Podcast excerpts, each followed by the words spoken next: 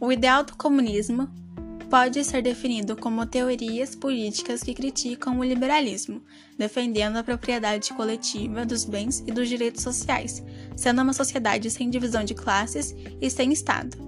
Temos figuras muito importantes que contribuíram com a construção de modelos ideais de sociedades com base no comunismo, entre eles filósofos, arcebispo e monge.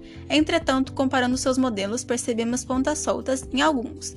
Ao longo dos séculos, novos estudos foram realizados, trazendo diferentes pontos e considerações, podendo ser observado, por exemplo, com os que tinham a concepção de vida essencialmente rural e outros que levavam em conta a organização industrial moderna, ou um modelo que não prevê o comunismo para todas as pessoas da sociedade, apenas para as classes de governantes e elites, o que acaba contradizendo o ideal e definição da teoria.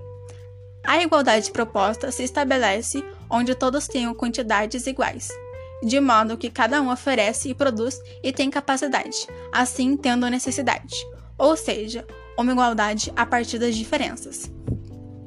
Marx é o principal filósofo que temos como referência falando sobre a temática do comunismo.